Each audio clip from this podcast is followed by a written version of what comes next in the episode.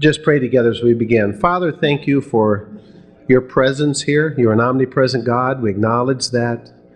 Lord, we just love you. We thank you for the gift of life, for the forgiveness of our sins, for the hope that we can see you again. And someday we shall stand before you and see you face to face. And Father, we thank you for that. We thank you for the Word of God as a lamp unto our feet, for the presence of the Holy Spirit who will lead us into all truth. And we believe that truth will truly set us free. Not just positionally, Lord, but actually in our own life where we can experience uh, that oneness with you that you've uh, made possible for all of us. So we commit ourselves to that end now in Jesus' name. Amen.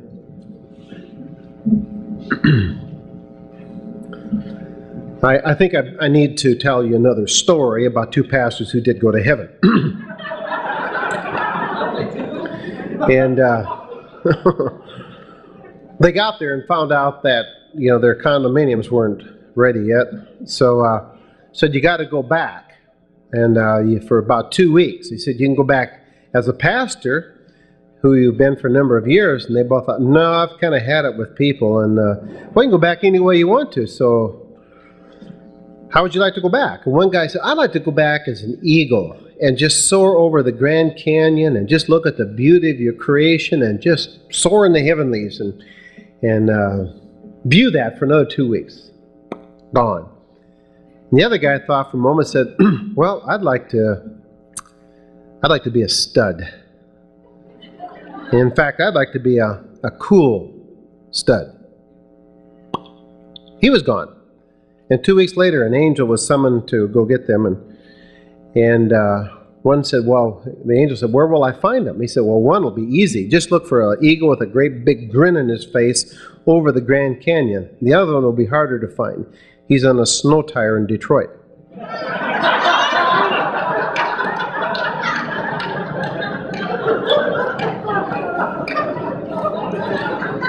You had something else in mind? it's a major issue of communication. You know, it's uh, you think you hear one thing and, and it's really something else. Uh, I, just got off the phone two days ago from a man at a seminary who wants to write a book on opposing views on spiritual warfare.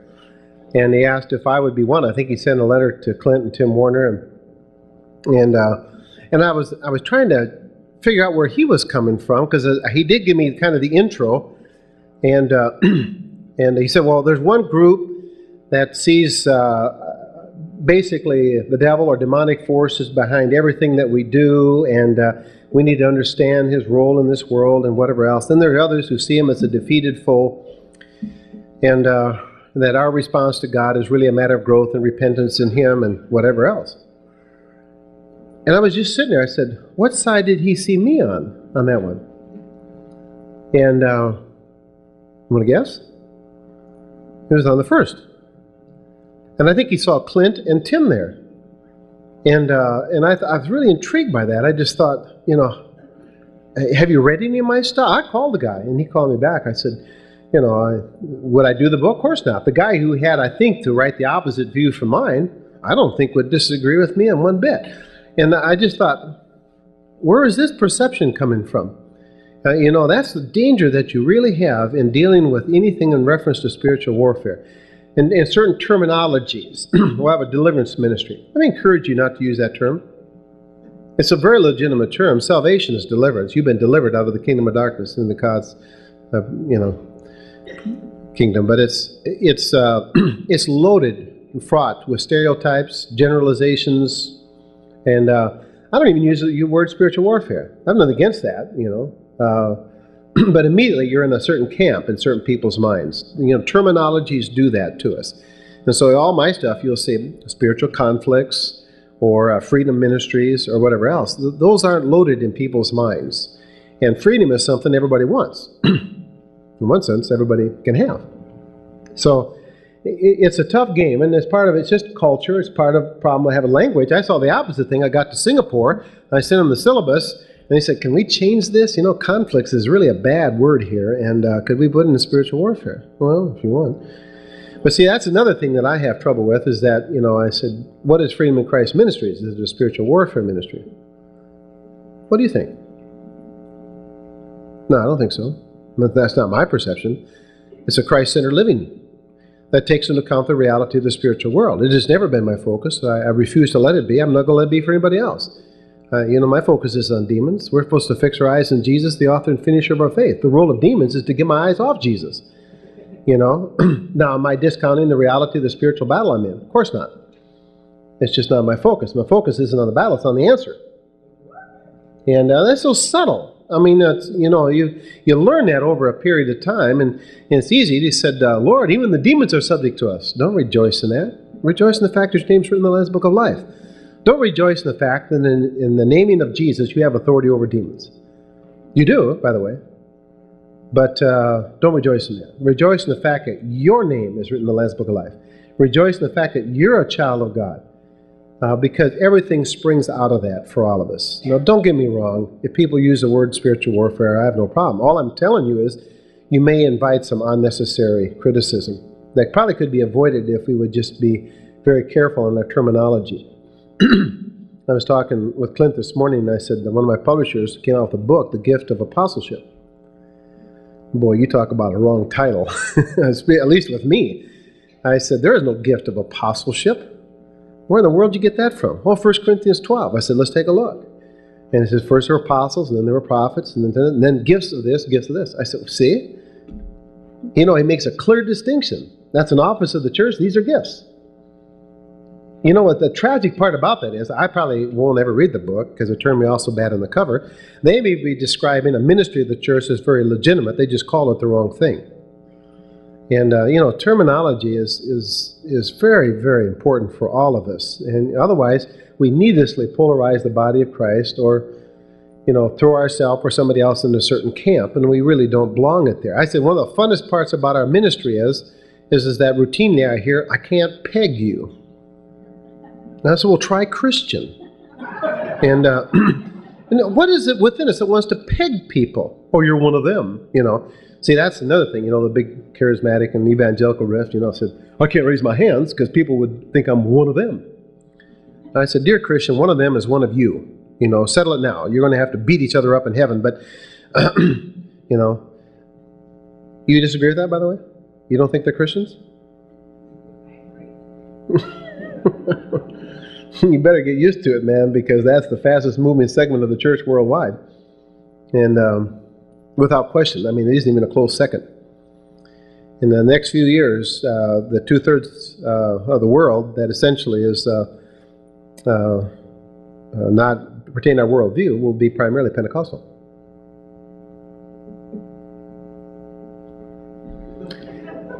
Um, I'm just telling you a fact.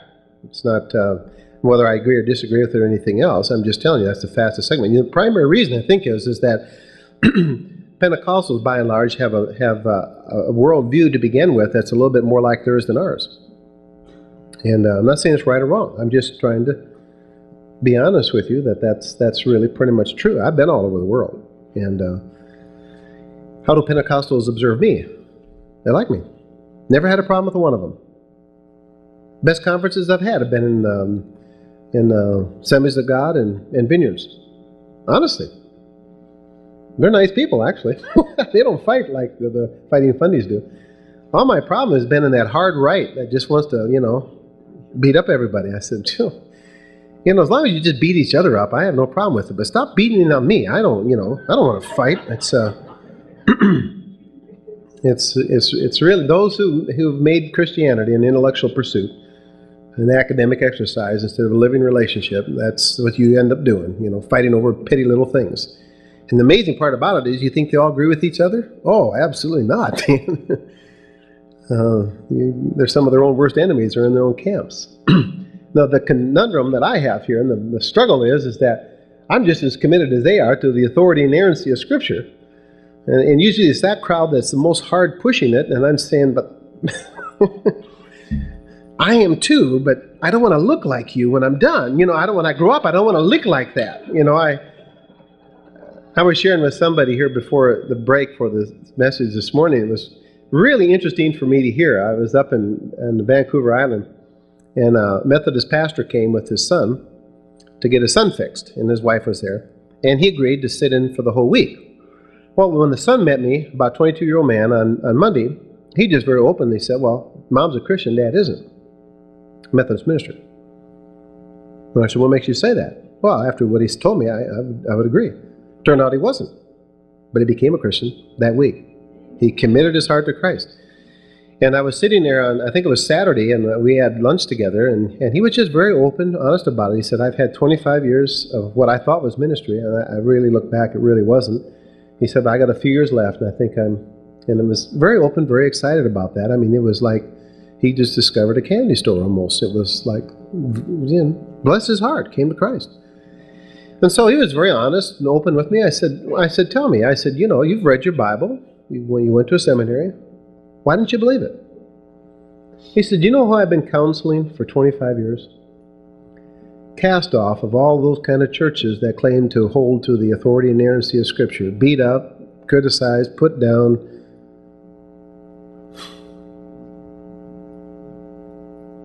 I needed to hear that. And uh, I've seen that happen.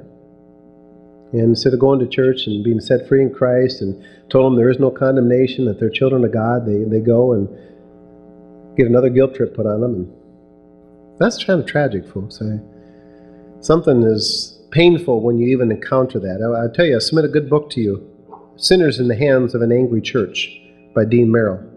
I like that book. I also like uh, What's So Amazing About Grace. Uh, we're slowly moving in, in that direction, but boy, he just very openly talks about graceless churches. No sense of God's love and forgiveness and acceptance and mercy and all the attributes that are so precious to us that represent God. But I want to go to church and get beat up. I want to go to church and get built up. And, uh, and go there and feel like, man, it's finished and I'm on the winning side. And uh, that's the kind of church I want to go to. Well, why aren't our people growing? And how does this relate to all we've been talking about here? Uh, I'd like you to look at a passage, uh, 1 Corinthians chapter 3.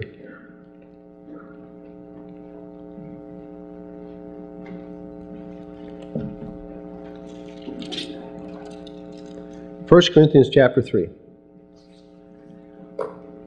Here's one of those verses that I've read, uh, I don't know how many times, and, uh, probably focusing on the fact that there are the natural man and the carnal Christian and the, the spiritual one. But uh, 1 Corinthians chapter 3 And I, brethren, could not speak to you as to spiritual men, but as to men of flesh, as to infants in Christ. I gave you milk to drink, not solid food. Now, underline this, I would. For you are not yet able to receive it.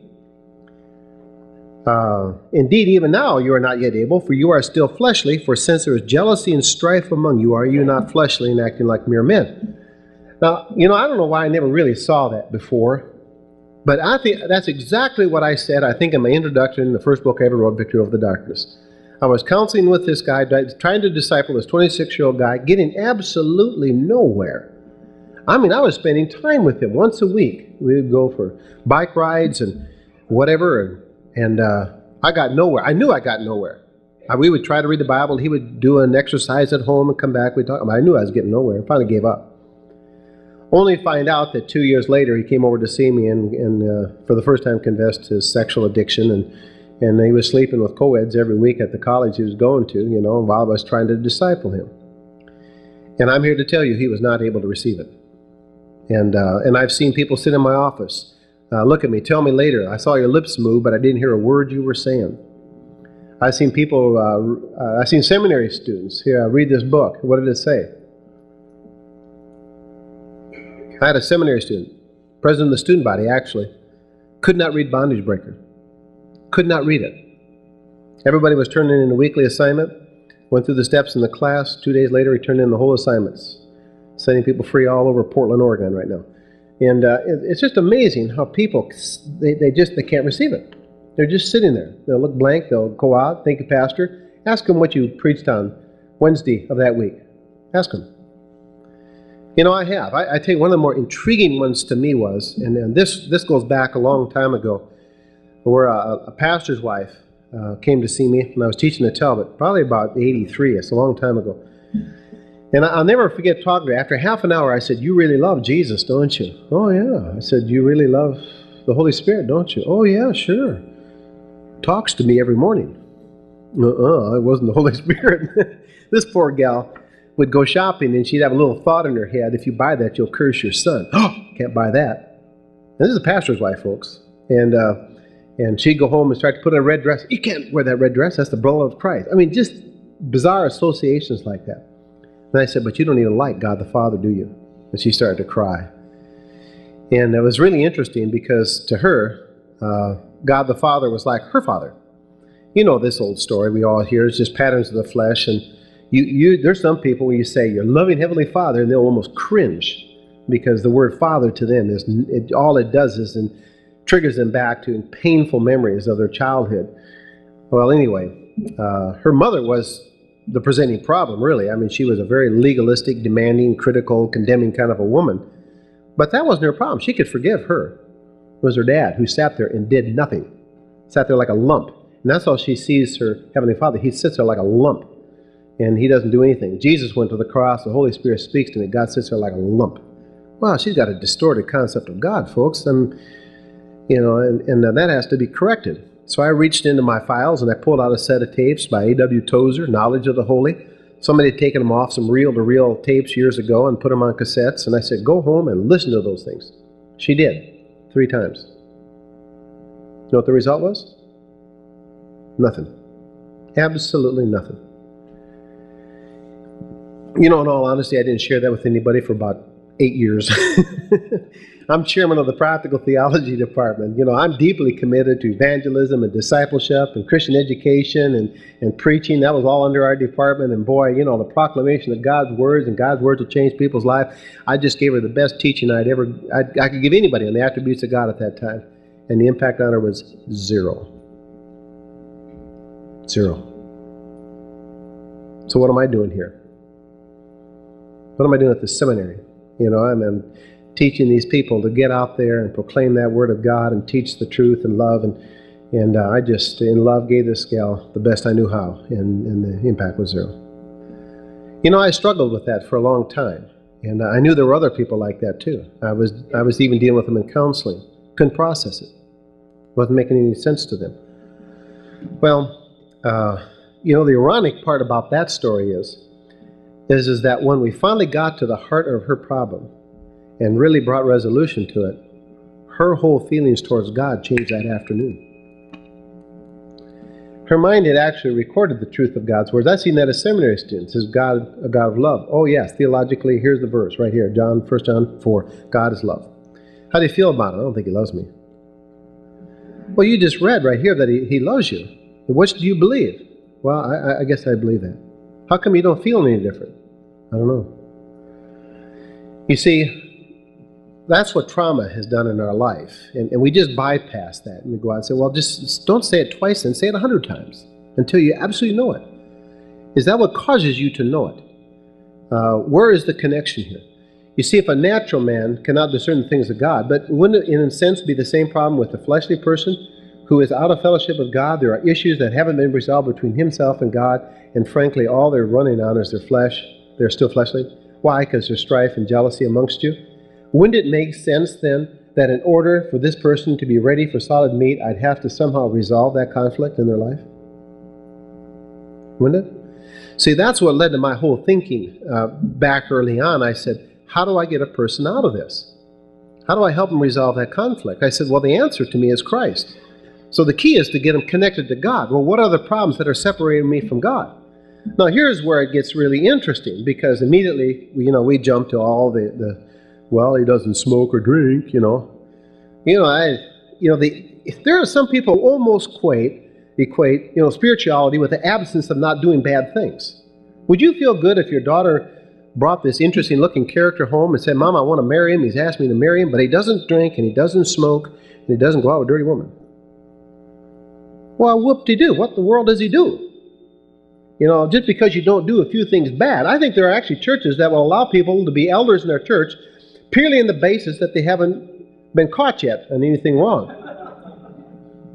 Well, that's not what Scripture says. Scripture says they ought to have a good report with those outside in the community, that, you know, they ought to be a man of one woman, and, you know, etc. like that. I said, that, that's the qualifications. Those are all character issues that, that should be somewhat observable in life.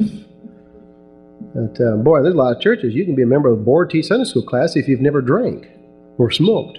You know, and I find that almost amazing, especially since a little drink and smoke now and then probably isn't even hardly even worth mentioning from God's perspective. And it's just like, uh, but I, you know, I can have a little pride problem. That'd be all right. But see, here's our problem. See, we say, well, I'm going to get on with God. Yeah, I'm a little bit prideful. Oh, that's tremendous. God's opposed to you. Is that right or wrong, folks? Yeah, I'm a little bit of a rebel. Well, whoop de doo. That's the sin of divination. Don't euphemize that. It's the sin of witchcraft. You got a rebellious problem, you got the worst problem in the world. Get under authority, folks. Um, all of us. You know why one of our church stinks so bad across this country? We got people sitting in our pulpits bad mouthing their president instead of submitting to and praying for it. Do I like his character? No, I don't. But frankly, we're not presenting an answer to him. We're his problem. We got a sexually addicted president, folks. I hope that's not judgmental. I don't want it to be, but it sure appears that he's he's got a sexual addiction. Everybody I've seen has got that's what it looks like to me. Now, what would happen if this man came before national television to talk to our country and said, "My fellow Americans, I'm coming to you to confess a personal problem that I have. I have a sexual addiction. Like any other addictive behavior, I've lied to you about a lot of issues in my personal life, and I've lied to my wife, and I'm confessing that to you, and I'm getting help for this area of my life, and I would appreciate your prayers." I do believe from this moment forward that I can separate that from politics and I want to be the kind of president that you elected me to be. How do you think this country would respond? I'll bet his polls would go up another 5 10%. Why didn't he do that? And by the way, because he has that problem, why do you think the first week that he was in office, the first two things he did was to uh, do away with uh, any laws against abortion and homosexuality? And you say, well, my private life has nothing to do with public fishing. What a lie. Secret sin on earth is open scandal in heaven. You know, why did Nixon go down? Because he did something wrong? I still don't know what he did wrong. He went down because he insisted he'd done no wrong. Is that right? Yeah, I'm a little bitter about that, but I'm going to go on with God. No, you're not. God Himself will turn you over to the tormentors. Won't He? But I don't smoke or drink. Oh, for crying out loud, light up one time. Everybody would probably be blessed if you did that. I mean, it was. you know, the sins of the Spirit are far, far more worse than, you know, the little fleshly responses that we have every now and then. It's just amazing. And, you know, I, you know, and, and some of that is almost more culture than anything else. I was over in England, and just a real, truly, a spiritual leader over there did a thing in his church, and afterwards he said, "Let's go out and eat." So we went out, my wife and I, and his associate pastor and their wives, and had a little prep room before we went into this old 300 old building. It was just really a neat old place out in the country. And he sat down and had two beers, and so did his associate, and each had a bottle of wine for dinner. Now, in this country, you'd be thrown out of your church. Over there, he's the leader. They can get drunk. It's part of their culture. Uh, take a little wine for your stomach. Maybe even a lot of wine. I don't know. Now, I don't drink. You know, I don't do it because I don't want to be a stumbling block. But over there, it's not a stumbling block because it's not doesn't have the cultural stigma it does here. It's just kind of interesting. It's just you go up in the grain belt country and the deacons will have a few beers. But boy, they're against smoking. You go down to tobacco country, they all sit around and smoke their cigars, but don't drink.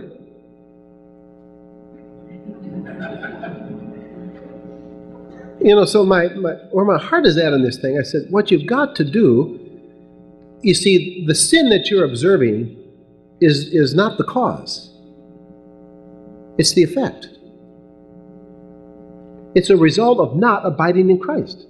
It's a result of not walking by the Spirit. The answer isn't to stop doing those things. The answer is to start walking by the Spirit and you won't carry out the desires of the flesh. It's to start abiding in Christ. You don't lose fellowship because you sin. You lost fellowship, therefore sin is inevitable and we, we deal with the, with the effect, not the cause.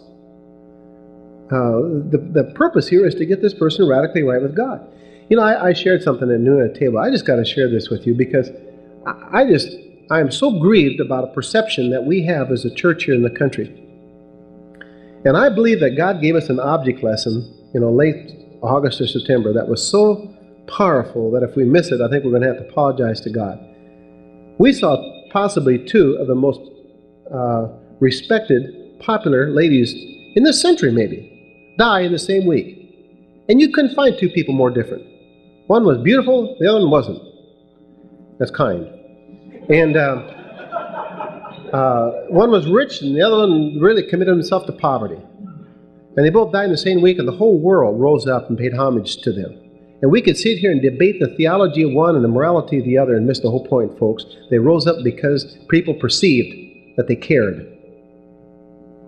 That's it. Both of them. One was so caring that they gave her a Nobel Peace Prize. Even the pagans of the world would, would recognize a religious woman simply because they'd say, This is the most caring person I've ever seen.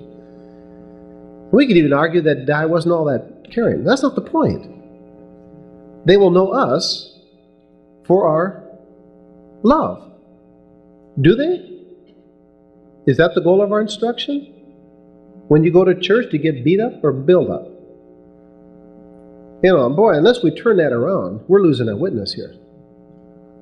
The Lord says, Go and learn what this means. I desire compassion, not sacrifice. Oh, God, I went to seminary. I gave up my home three times for you. I desire compassion, not sacrifice. To quote out of the Old Testament, it's God's, it's, it's actually, the word chesed is God's loving kindness. I, that's what I want for you. That's the goal of our instruction. You know my disciples for their love. And, and that, that's why I said that has to be the goal of our instruction. And uh, that's why God broke me, to be honest with you. I mean, I was a seminary prof, had all the answers. That was another great change in my life. I said, uh, I was pretty good at winning arguments. I was an aerospace engineer. Math was my best subject, you know. I could win an argument. No converts, but won a lot of arguments.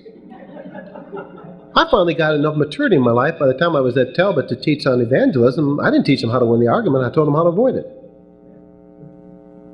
I said, the argument isn't the issue. The reason a nuclear physicist doesn't trust in Christ, same reason your garbage collector doesn't. They don't want to. It's not an intellectual issue, it's a moral one. And uh, they just want to run their own life and don't want anybody to interrupt their lifestyle. That's why. Someday they're going to want to and be there for them. But um, boy, until that time, I said, it's not my obligation to change them or the world. My obligation is to be the person God created me to be and share the truth and love. And if they don't receive it, they don't receive it. Move on. Doesn't He tell us to do that? So give up. Stop trying to control government. You know, I think God is showing us that too. He said, Boy, if government would only change, this would be a good country to live in. So he gave us Clinton. I think it's God's choice. I honestly believe that. I think it's God's choice. And, and, if, and if we don't clean up our own ship first, I mean, why are we pointing a finger at Washington? Look at our own churches, beating each other up, you know. I think it was Swindoll says the church is like Noah's Ark. You couldn't stand the stink inside if it wasn't for the storm outside. And uh, see, I, I want to clean up the church. I haven't given up on the church. I believe in the church. It's the body of Christ. I don't think there's another answer. I think God intended to work through His body, and uh, and I love the church. That's why I'm beating myself up to do what I can to to bring that given freedom and help people realize that in every church in the country. And this is so critical for us to understand. You know, I've, Judy, I think I will share. I was telling this morning, I said, it's like God gave me an illustration. You know, Pentecostals would call it a vision, but I think it's just a good illustration. and um, maybe it is a vision, I don't know. But I, I, just said, you know, a lot of our people, they go into their homes and they're like uh, uh, bat caves. And they go to the churches and they're bigger bat caves. And there's bats hanging all over there, dripping stuff all over them. You know, it's just a. And so this looks bad, so let's recarpet it. And, uh, but don't disturb the bats. you know?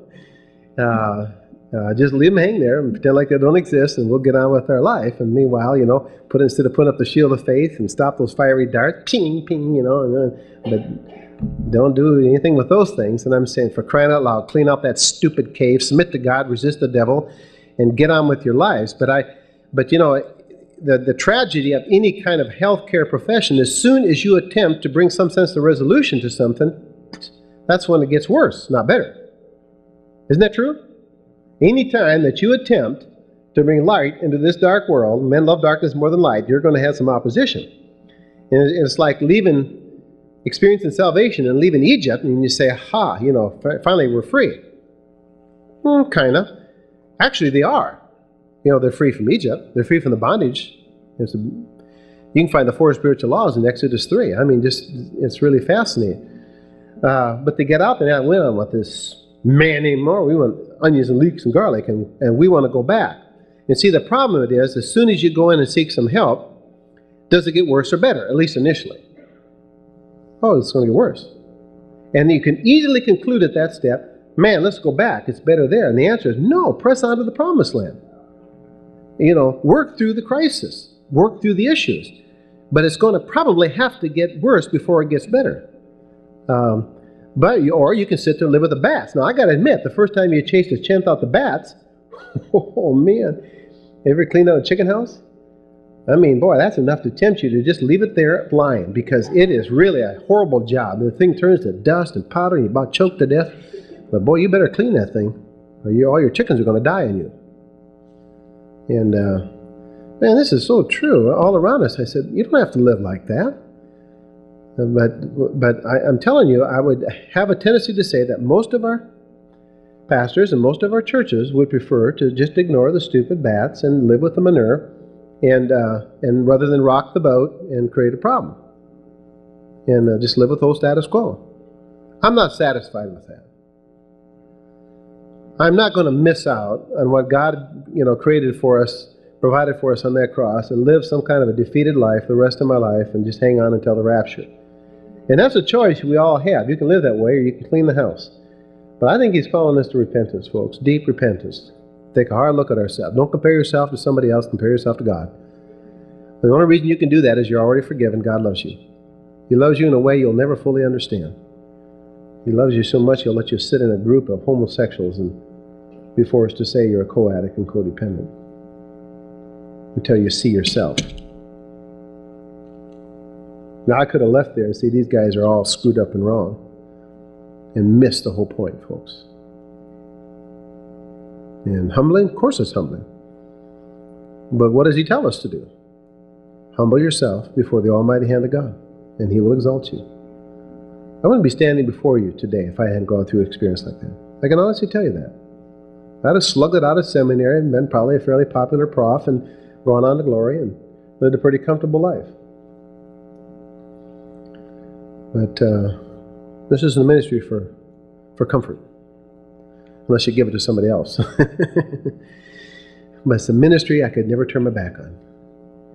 I, I tell you, you you you be used of God to set a few people, marriages, and churches free, folks. You will never go back. You're hooked. Thank God. You know, the the danger of this ministry is not that you will stop; is that you can't stop. You become a workaholic, and uh, you know that, that that's honestly an issue. How do you say no? How do you leave town and you say, "Oh, you're the only one that can help me," and he's somewhat right, maybe at that time. Sit up there until midnight, and and after a while, you say, "Wait a minute, I'm not the deliverer here, folks. Uh, this is crazy. You know, I'm not the answer." And the answer is the body of Christ, and let's equip them as best we can. And you're going to hear an incredible story of how that can be done in the workshop after this from, from Julie Zelke. But I just want to show you how transferable this is. About this time last year, I was doing a the ministerium for the Evangelical Free Church. This person could be here. I don't know who this is, to be honest with you, but he handed me a card that says, You've been salt in my life. And he said, Dear Neil, the card is true. God has uh, used you in my life, my marriage, and my ministry. I do thank the Lord and you for the materials you've created. It's wonderful to see something that works with all sorts of people with all sorts of problems. I stumbled onto your material a year ago last October. I used it for Sunday school. God was using it to prepare us for working with a severely demonized man. In preparing for the steps with him, the elders and I went through the steps first. Strongly recommend that, by the way. I personally had a bondage to sin broken in my own life. As a result of it, my wife found freedom from her family's occultic background. I'm in a new church now, just moved in in November. Not much happened the first two months, but without advertising or promoting, God sent over 12 people to me in January to go through the steps. There's been a great deep work of God in people's hearts. Two of the elders resigned to get their lives straightened out. One has been having an affair for the last two years. He told me his hypocrisy didn't bother him until I came. well, it was the Lord, not me. I'm honored that God has utilized me to touch lives. I'm taking him and his wife through the steps this next week. I took the elder elder and his wife through the steps last week. He had bondage to pornography, masturbation, strip joints when he was on business trips. It was wonderful to see both freedom and find freedom and renew and deepen their relationship. What a joy and privilege to encourage people as they go through the steps. One of her Sunday school teachers has been experiencing nighttime terror and demonic dreams. Through God's chance events, she told my wife about these difficulties. Uh, I took her and her husband through the steps two weeks ago. When it came to forgiveness, I had to teach, exhort, and encourage her for over an hour.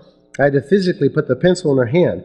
Took another 30 minutes to write the first name, but eventually she made a decision, went for it. God is so good. The next Sunday, there was so much joy and peace and freedom on the face of both her and her husband. Anyway, talks about it. Now, what's neat about that is, I don't know this person. Uh, that it's actually, in a sense, that transferable. The reason is, is that there's a billion ways you can sin. The answer is the same. There's a million ways you can be abused. You still need to forgive. The path back to God can't be that numerous, can it? That we make this thing so difficult that only the intellectuals can figure it out? You know, honestly, I think it's the intellectuals that screwed us up. You know, it's like the old question years ago. You know, we, you know, they just, it's pride. It's an intellectual pride. And uh, listen, I've been in higher education. I got so many degrees they call me Fahrenheit. You know, and there's a tremendous danger in that. Potentially, there really honestly is. You get, you start leaning on your own understanding. That's why all of our great seminaries 200 years ago are all, you know, liberal Ivy schools today. And it can happen. People who started out totally committed to God, and next thing you know, they're apostate. They started to lean on their own understanding instead of always acknowledge God. And, and it's devastating. And you see, one of the issues that illustrates that, I think, is this. If I set out on my counter out there as a book on the, on the um, life of Christ, what would come to your mind? Wouldn't you think of the historical life of Christ on planet Earth and how he lived in Israel. That's what comes to mind, isn't it? When I say the life of Christ, I'm not talking about the little tenure he had here on planet Earth. I'm talking about the life of Christ that's in you. You give a person the truth without the enablement of the presence of God in your life, and they can't hear it. They're a natural man, they can't discern the things of God. And we say true sense of free, but Jesus said, I am the way and the truth and the life. And it's not enough to educate a mind, we have to renew a heart, and the only way that can be done is to encounter Christ on a personal uh, level. I didn't fall in love with the doctrine about Jesus.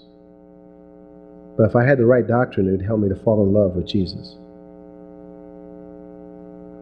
I didn't go to seminary, hopefully, to find all kinds of things about God. I wanted to know God. Paul was the leading candidate for Theologian of the Year when Christ struck him down. Pharisee of Pharisees, studied in Gamaliel, Hebrew of Hebrews, as far as the law found blameless. He said, I count it all but rubbish, apart from the surpassing value of knowing Christ Jesus my Lord. And uh, and we're in ministry. I don't care if you're a counselor or a disciple or a pastor. And, and if God's will for our life is our sanctification, you got one primary focus to get this person so radically right with God and reestablish a relationship that is so critical. But if you hold iniquity in your heart, God won't hear you. If you hang on to your bitterness and won't forgive, God Himself will turn you over to tormentors. If you want to hang on to your pride, God will be opposed to you. And you aren't going to get on with God in that way. And unless we come to terms with those issues, um, there will be no repentance, there will be no revival. We're waiting for God to do something. Let me ask you an honest question. What more does God need to do for you to live a victorious, fruitful, productive life in Him? What more does He need to do? Defeated the devil, forgave you your sins, equipped you with eternal life, gave you the Holy Spirit to lead you into all truth, the Word of God, the lamp under your feet. It's finished, folks. The only missing ingredient here is our repentance and faith in Him and helping our people to deeply repent and, and grow in Christ uh, by faith. I want to point out a growth process in, in uh, what I alluded to this morning in Colossians chapter 1.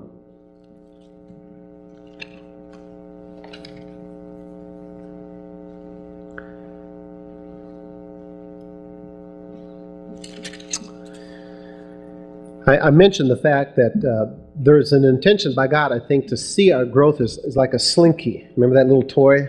Snake its way down staircases and swing from one hand to the other. And it's one of those enduring toys that uh, never seems to lose its popularity and keeps coming back. And, and uh, I know I just bought my Sammy one. But anyway, uh, and, and I think that's the intention of growth. It's like a spiral that, that goes around and around and around and around like that there, if that truth. Now, notice what he says here, verse uh, 9.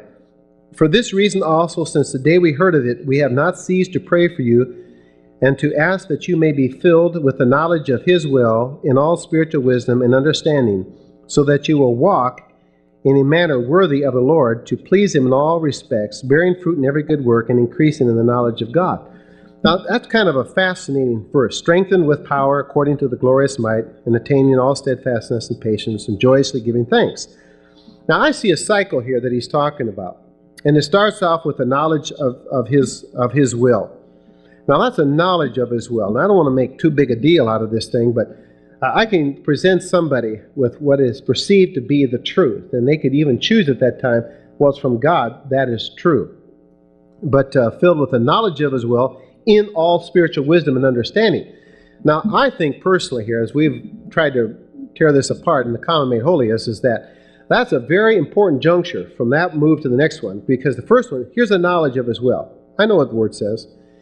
Now, how does that apply? Have I allowed that truth to enter into my heart? Because if it doesn't do that, I could intellectually agree with you and go home morally the same. Now, I've seen that happen, and you have too, all of our lives. Well, that's true, you know. You know, I, I just got to share with you that about four years ago in a conference in California, associate pastor was uh, doing all the MCing, and he had lunch with me, and a nice guy. Really was a nice guy. Um, and uh, actually, I counseled with his wife on some issues she was struggling with when I was there. Four years later, just this last week, I was on the telephone with him, the chairman of his board, and another elder. And he came forward uh, uh with a personal problem in his life, and uh, I don't want to relate to you what that was.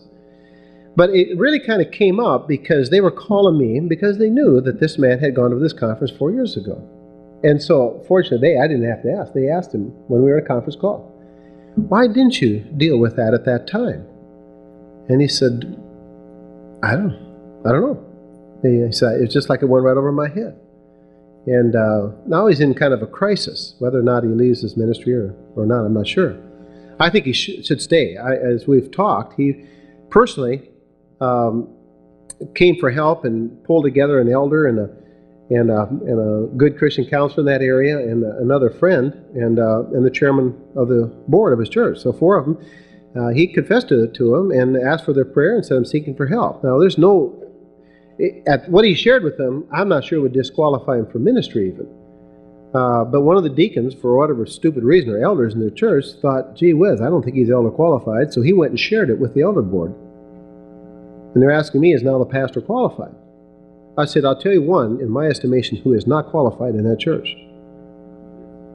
And that's that deacon. And man, I don't need friends like that. And I said, uh, and plus the fact he's a lot more qualified now than he was four years ago when he came to you. And I said, in your mind, he would still be qualified if he hadn't come forward and asked for help. Now you're going to nail him for asking for help? I said, you do that for the next 20 years, there's not one person in your church that's going to go to any of your leadership and ask for help.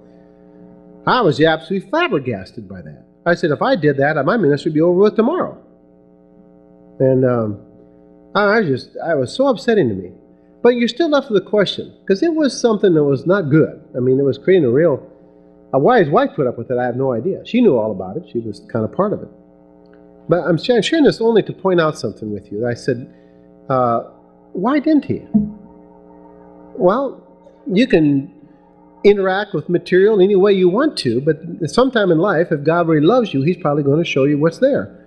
And uh, I like this guy; he's a good man. And everybody of us has a little closet that gets opened every now and then, and some of it is just a growth issue in our life. We we deal with it as it comes. That's why I've always tried to make a distinction between onions and bananas. Are you familiar with my terminology here? Well, let me explain that. I, I, there are people. I'm a banana. Let me tell you what a banana is. A banana is somebody who has one layer of skin on it. Uh, I've had, I was fortunate. I had a childhood that was pretty good. Uh, mom and dad stayed married. They celebrated their 60th wedding anniversary. They didn't mercilessly beat me.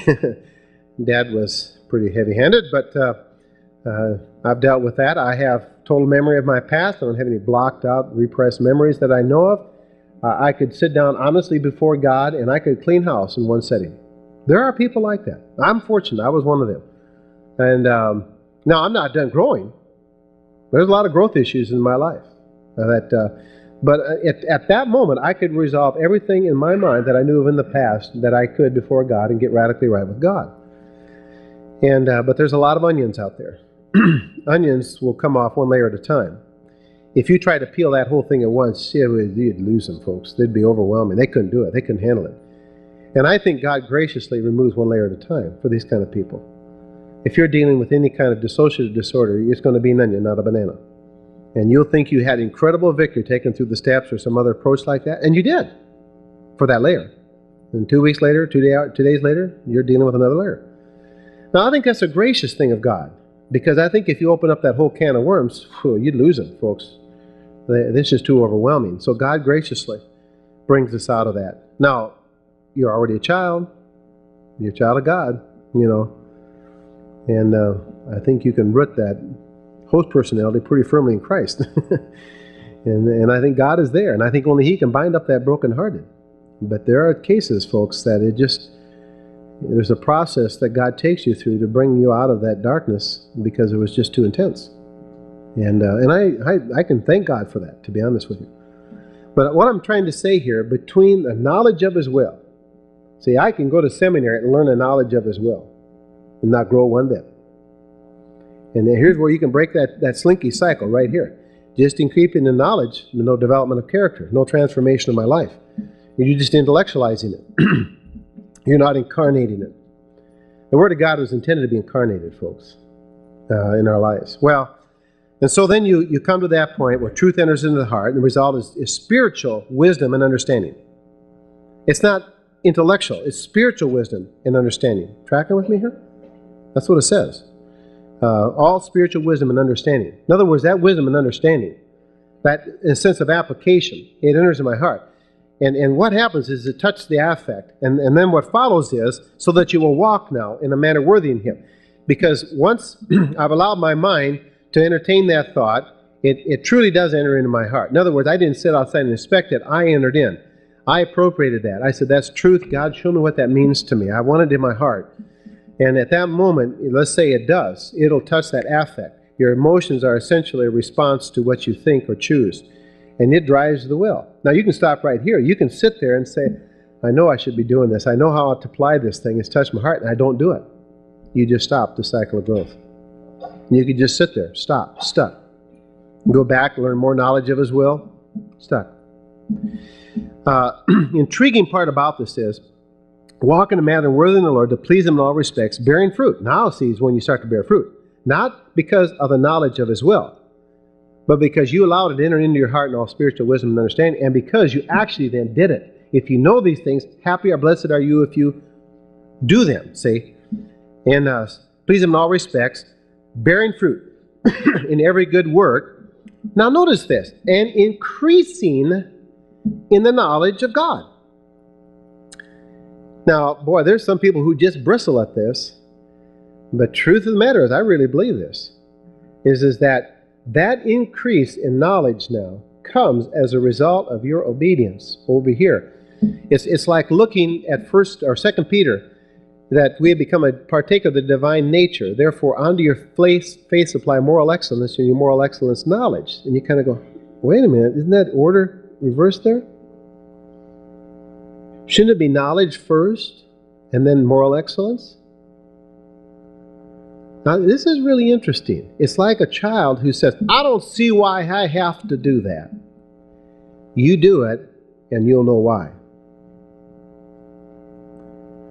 Um, it, it's, it's a, you say, well, you're basing this then on experience. That is not true. This starts with a knowledge of His will and increases in the knowledge of His will.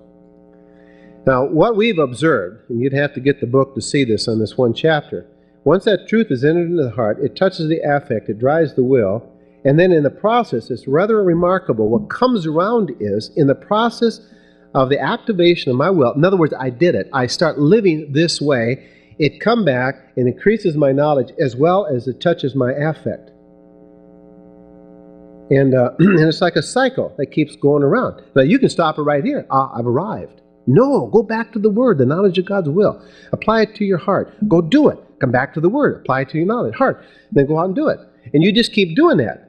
But I tell you, you know, and it can be just aspects of your life. It's like evangelism.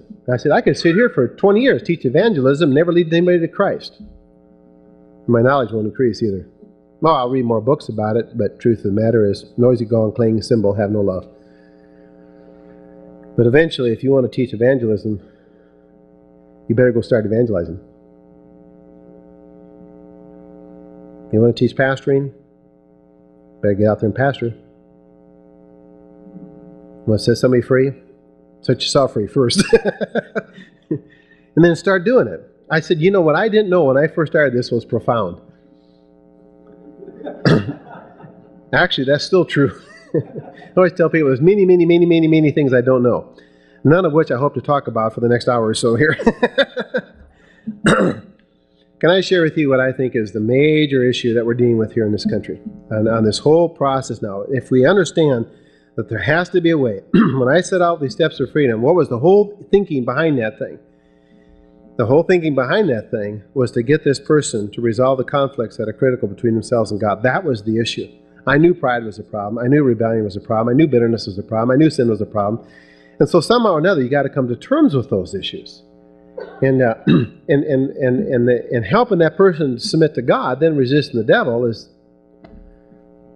you know, all the bats are detached from the roof. You know, at that stage, you know, get out of here. And it's, in fact, for some people, my first complaints were it's too easy. I said, well, praise the Lord. I've tried the other, it's hard. you chase them out. Ah, you know, they're gone. Come right back. You know, you got to remove the ground, folks. You you have to do that. You you gave them, you opened the door is the whole point. See, that's the problem. Why did I get bats in my cave? You opened the door. See? And, and, and that's why you have to assume your responsibility. You know, in terms of how much of this relates to us interpersonally, go look at one chapter, Ephesians chapter 5. And while you're turning there, one of the major problems that I see is that we have equated repentance with confession. That's tragic. Confession is the first step to repentance. But if all you think the answer is is to confess it, then I'll tell you what you're going to end up. Sin, confess, sin, confess, sin, confess, I give up. Well, I think the picture is really sin, confess, repent, resist, close the door, and change. Now that would be repentance. But close the door. And don't go back and open it up again. Well, Ephesians chapter 4, I'm sorry, uh, where am I at here? Um, verse 25. Therefore, laying aside falsehood, speak truth each one of you with his neighbor, for we are members of one another. Be angry, and yet do not sin. Do not let the sun go down in your anger, and do not grieve, give the devil an opportunity. It's literally actually a place. I'd like to show you something. We've got a whole chapter here. Uh, we got one chapter on on uh, the world and the flesh, explaining that, and then one chapter on the devil, the as enemies of sanctification. I, I thought I would just uh, uh read something to you because and I'll, well, let me just read it. I'll explain why. Additional affirmation that believers can be influenced is seen in these words from Paul. In your anger, do not sin. Do not let the sun go down while you are still angry. Do not give the devil a foothold. The word foothold, uh, topos, literally means a place. Karl Braun says that to give place designates, as in Romans 12:19, affording free play, wide space of course in the heart. Sinful anger brings even the Christian's heart into the power of Satan from whom he was freed, destroying the fellowship with the Redeemer and his grace. Markus Barth says the warning in, in chapter 4 can be summed up this way The devil will take possession of your heart if your wrath endures. Finally, John Eadie says of this passage Envy, cunning, and malice are the preeminent feelings of the devil, and if wrath gain the empire of the heart, it lays it open to him and to those fiendish passions which are identified with his presence and operations. Clearly, the matter of a believer's sin is not simply a matter of the flesh, it is also that of the devil as well. William Hendriksen points out the devil will quickly seize the opportunity of changing our indignation, whether righteous or unrighteous, into a grievance, a grudge, a nursing of wrath, an unwillingness to forgive. Paul was conscious of the reality, the power, and the deceitfulness of the devil, as 610 shows. What he means, therefore, is that from the very start, the devil must be resisted. No place whatever must be given to him, no room to enter or to stand. End of quote. Charles Hodge says, Anger, when cherished, gives the tempter great power over us as it furnishes a motive to yield his evil suggestions. Now, let me tell you why I wrote that whole quote. Every one of these people I quoted is a well known Reformed theologian. Now, we did that kind of purposely because oftentimes it's, it's uh, kind of the hardcore Reformed who don't want to acknowledge the fact that that devil can have that kind of an input into a believer's life. And these are all very solid, committed Reformed theologians. And I'm not saying that to put them down or anything else. I'm just trying to say that, that there's good teachings on, on every aspect of this thing when we simply recognize the fact that, yes, by the way we live our lives, we can give the devil a place in our life. Um, at the core of my being, is my ownership lost? Never. See. Um, but boy, you can give him a place. And uh, until you acknowledge and deal with that, folks, you're probably going to be stuck with a lot of those feelings and emotions and, and struggling with our thought life. The good news is repentance will get you out of that.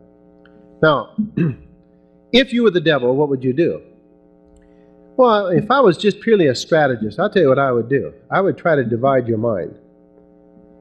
Because a double minded man is unstable in all of his ways. And we are clearly warned that uh, in 1 Timothy 4.1 that the Holy Spirit explicitly says that in the latter days people will fall away from the faith, paying attention to deceiving spirits and teachings of demons. 2 Corinthians chapter 3 says, I am concerned as Satan deceived Eve by his craftiness, that your minds should be led astray from the simplicity and purity of devotion to Christ. Ladies and gentlemen, the battle is in the mind. That's where it's at. That's why it's truth that sets you free. Secondly, I try to divide your marriage because a house divided against itself cannot stand. And the Lord is praying that we'd be single minded and that our marriages would become one. And then I would try to divide the body of Christ. Fortunately, in our churches, we have nobody that's double minded, and all of our marriages are experiencing a oneness in Christ, and, our, and the body of Christ in America has no sectarianism, and there's no divisions in the body of Christ in America. Now, it wouldn't be totally fair to blame the devil for all of that. There's the, the world system we've raised in, and there's the flesh and our own pride and our own arrogance and that kind of thing. But, but I'd have to say, who really is behind that? It would probably be the God of this world, Prince of Power of the Air. The whole world lies in the power of the evil one. He's deceived the whole world, Scripture says. And uh, we have to be careful that we do not uh, receive our attachments and, and uh, input uh, from there in terms of rather than according to Christ. Well, I'm bringing that kind of resolution about that. How do we resolve that? If I have, in a sense, have these conflicts and this envy amongst ourselves. Well, he, here's what I think we've done in, in, in, in attempting to help people and, uh, and getting out of our legalism, and as I'll explain in a moment or so,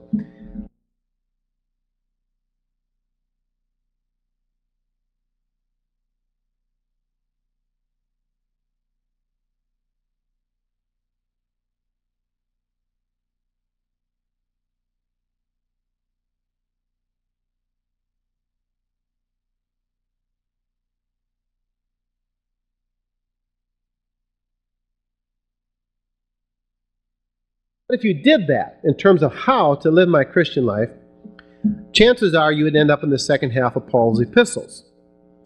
Now, that's kind of interesting because uh, even my seminary Greek prof told me very clearly. He said Paul's epistles are divided very cleanly, first half theological, second half practical. So if you want to go to Ephesians and find out, you know, in terms of how a husband or wife should respond, you'd end up in chapter 5, wouldn't you? It's not in chapter 1. It's chapter 5. And Colossians is in chapter 3. It's not chapter 1, it's not chapter 2. It's, uh, you can just kind of draw a line in all of Paul's epistles. Well, in going there then, because he is our predominant uh, epistle writer in the New Testament, uh, what we've ended up with is a very subtle form of Christian behavioralism. That sounds a little like this. You ought not to do that. You ought to do this. That's not the best way to do it. There's a better way to do it. Okay, I'll try and we're huffing and puffing ourselves into a burnout. Now, here's the damaging thing, folks. If you looked at that book and they did an exhaustive study what Scripture had to say about being a husband and a wife, they'd probably draw a lot from the Old Testament under the law, and they'd draw a lot from the second half of Paul's epistles. And you'd develop a lot of very, very good spokes. We even boast then, well, I'm not a legalist. Really? Isn't all you've done is gone from negative legalism, don't do that, don't do that, don't do that, to positive legalism, do this, do this, do this, do this, do this, do this, do this, do this, do this, do this. Boy, if you'd only do this, uh, it would surely work. Now, boy, nowhere is that more evident than our ministry to our families, marriages, and children. Uh, if you look at what's happened in our culture, I'm not saying this as a critic, I'm saying this now as an observer. I'm not pointing my finger, it just happens. It just evolves over time. But uh, prior to 1960, Crusade used to publish a thing that said if a family prayed together, had devotions together, only one in a thousand separated. You don't hear that anymore. uh, but it was true that at that time. And uh, at that time, the divorce rate in society was about 40%. Now that's moved up to over 50%. And amongst our Christians, 35 40%. Rather sobering. Well, part of the reason for this thing was uh, the Vietnamese War, free sex, free drugs, just wreaked havoc on our families and our churches. I remember we used to say years ago, we want a family oriented church. This is a family oriented ministry.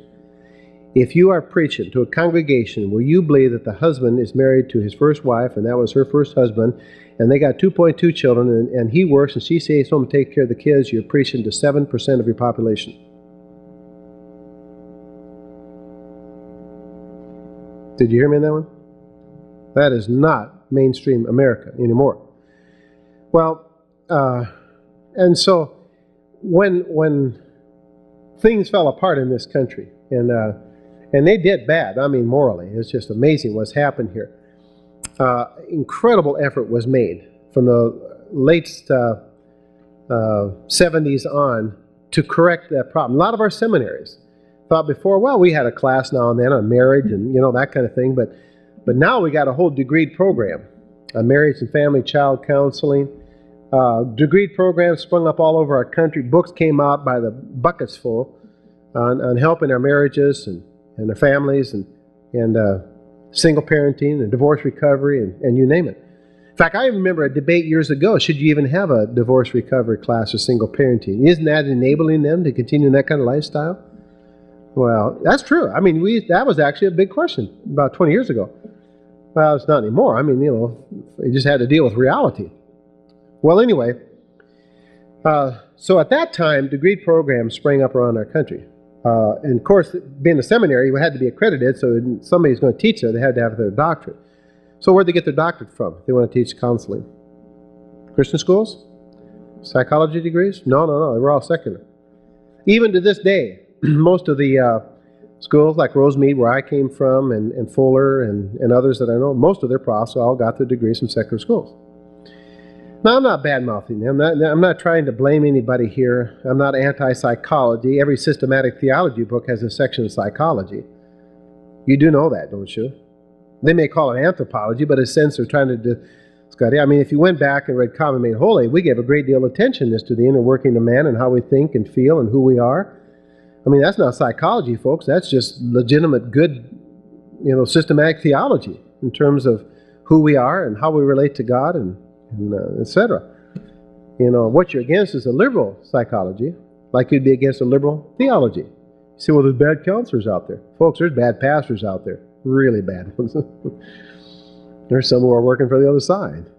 You know, so I mean, there's, there's bad lawyers too, but there's good lawyers. There's good doctors, there's good pastors, there's good counselors.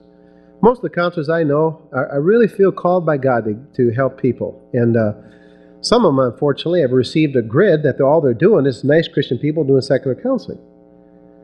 Uh, all that's in a rather dynamic flux here today. And uh, ours is not to alienate and polarize. Ours is to build bridges and inform and do what we can. And, you know, because they're not bad people. I'm, they're good people. They really love, they care for people. In fact, what happened is we had a caring drain from our pastoral ministries. Because 30, 40 years ago, if you really cared for people, you'd probably choose to be a pastor. Now, no, I, I don't want to be a counselor because I really care for people. Now, that's a dynamic change in our culture. What that left us with, a bunch of people preparing for the pastors who wanted to be many theologians, but don't know how to make a house call. And um, not that they necessarily should, but I mean, that's don't know how to. And uh, well, anyway, uh, arguably the most visibly successful ministry in the country today in terms of finances and size and influence is Focus on the Family. I mean, dwarfs any other radio ministry, including Swindoll's. It's incredible. Uh, the number one selling video of all time, Secular and Sacred. Number one of all time, Gary Smalley series. Secular or Sacred. Sold more video series than any other work. Number one selling books in your bookstore, you know, are family oriented, relationship oriented. With all of that, degreed programs, radio ministries, uh, videos, tapes, books, how are we doing? Never in the history of humanity has there been a greater effort to, to address these issues. How are we doing, folks, if we're honest about it? Anything wrong with it? With uh, those books, tapes, programs? No. See, that's the subtleness of this thing is good spokes, well thought out, very well defined spokes. All of them in proper order would work wonderfully well.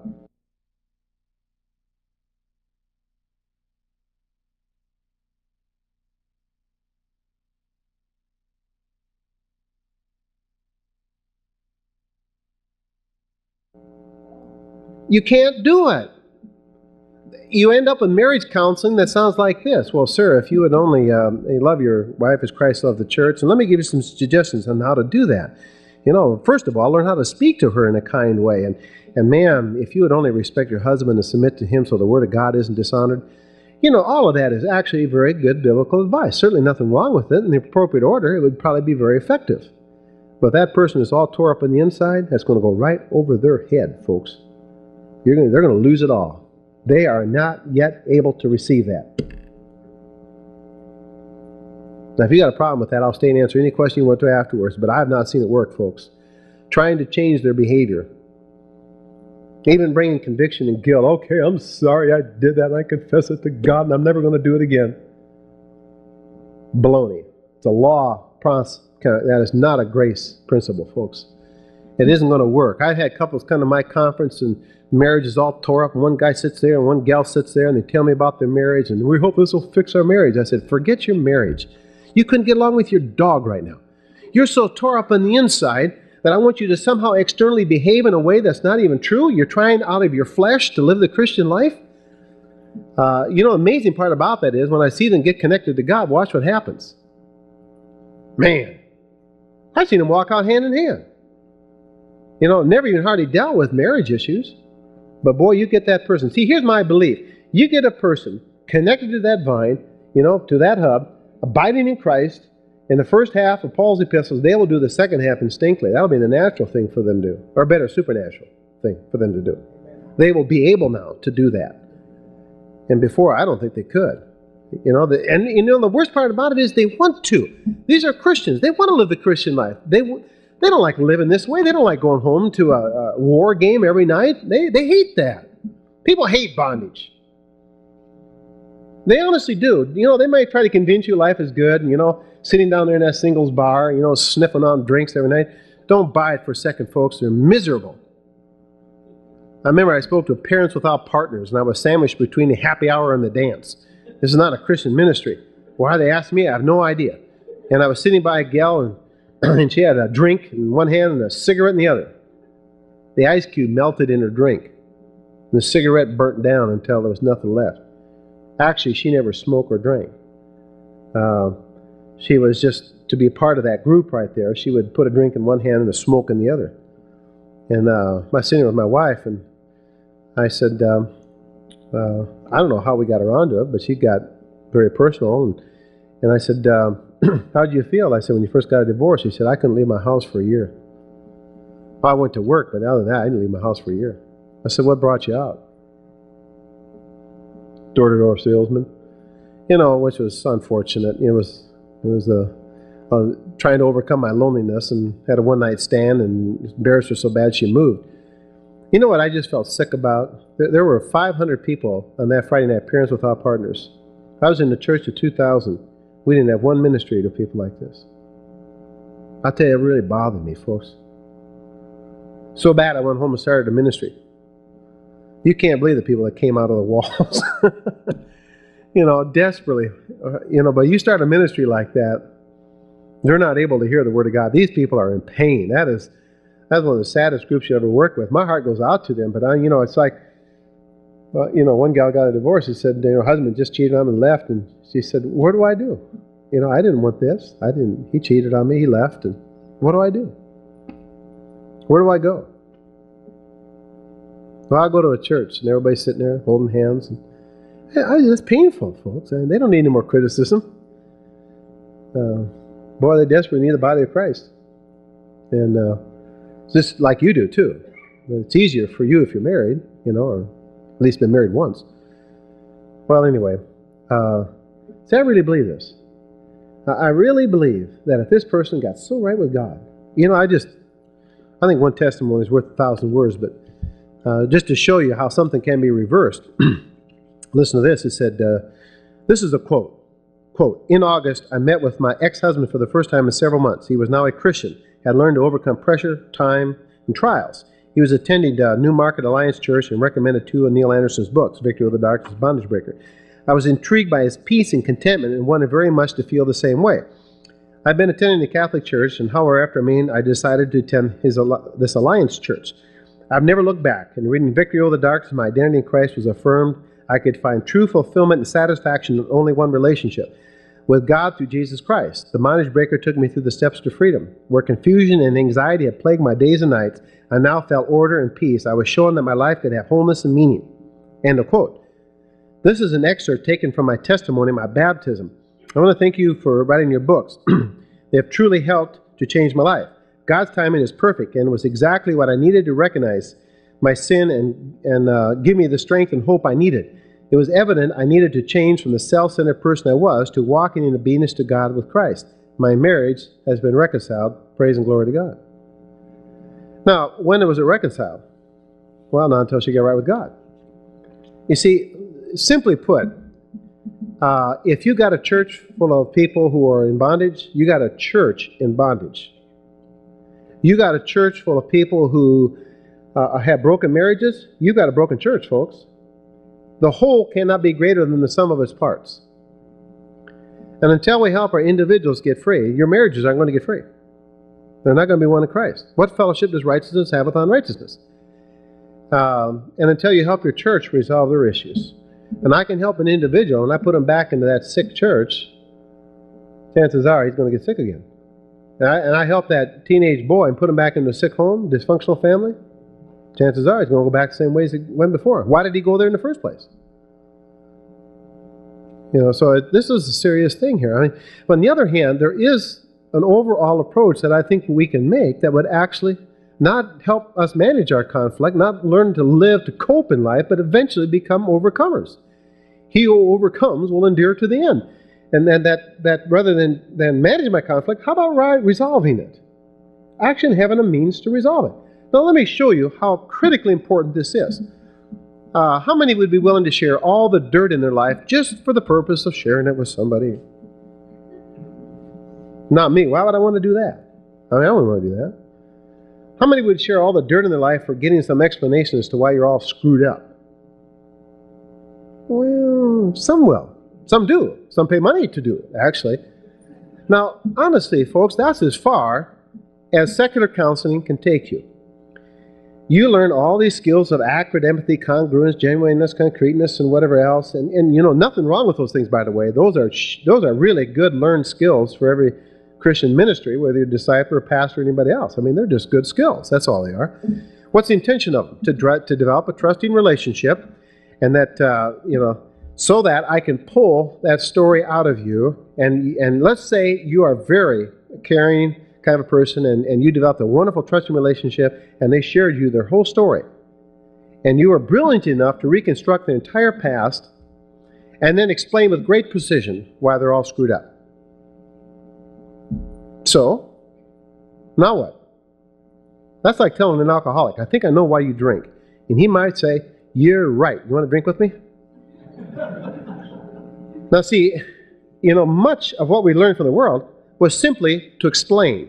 Now, I've got to tell you, there is some limited value to that. All you've done is explain somebody's pattern of their flesh. That's all you've done. Uh, you see, they have no gospel. I'm still a victim. I will be all my life. You got a gospel. I can't fix your past, but I believe by the grace of God you can be free from it. If I didn't believe that, I wouldn't be standing in front of you today. I believe that. I believe that's actually inherent in the gospel. Now, how many would be willing to share all the dirt in your life for the purpose of resolving it? Oh man, watch what happens. I mean, you almost can't explain it. I over the years ago, I remember pastors and missionaries, counselors would bring somebody by and would you try to help this person? I'm getting nowhere with them. And sit down in an afternoon and watch them come to freedom. And and you know, more times than not, they would share stuff in that little time that that counselor or pastor or missionary never heard. I've been working with this person. They should, how, you're a wonderful counselor. It has nothing to do with me. Well, I shouldn't say nothing, but not much. Not much, really. They're not sharing it with me, folks. They're sharing it with God for the purpose of resolving it. And now listen to this is so critical. 2 Corinthians 7 says, I'm glad you made sorrowful. Not that you were made sorrowful, but that you were made sorrowful to the point of repentance that led to life without regret. I've seen people share dirt in their life and resent it and regret it so bad the next day they'll never see you again. I have yet to see a person come to true repentance and regret it afterwards. Not one person. I'm mad at you for setting me free, you know. No, I've never heard that. I've, uh, and you know what's amazing about it is, what stays with you as a as a concerned person is not the garbage they went through, but the victory at the end. And you walk out and you're rejoicing too. Thank you, Lord, for what you just did. Why don't we do that? I don't think we've had a, a, a, theology of resolution. I have, we've had a theology of coping. It's, it's like we never had a gospel, that there actually isn't a means for this person to be a new creation in Christ. That's why positional sanctification is so critically important. And, and why it's necessary to be firmly rooted in Christ before you can be built up in Him. And in the process of doing that, you say, where does spiritual warfare? It's, a, it's, a, it's an issue of uh, cleaning up the garbage and getting rid of the stupid bats. Uh, it's an issue of submitting to God and resisting the devil. You see, the old question is, well, when is my problem psychological, when is spiritual? I honestly believe that's a false dichotomy. Your problem is never not psychological, not in the true sense of that word. Your mind, your emotions, and will and feelings are never part of the equation, folks. That's just, that's you. Your humanity is not in question on this side of eternity. And that's always a part of it.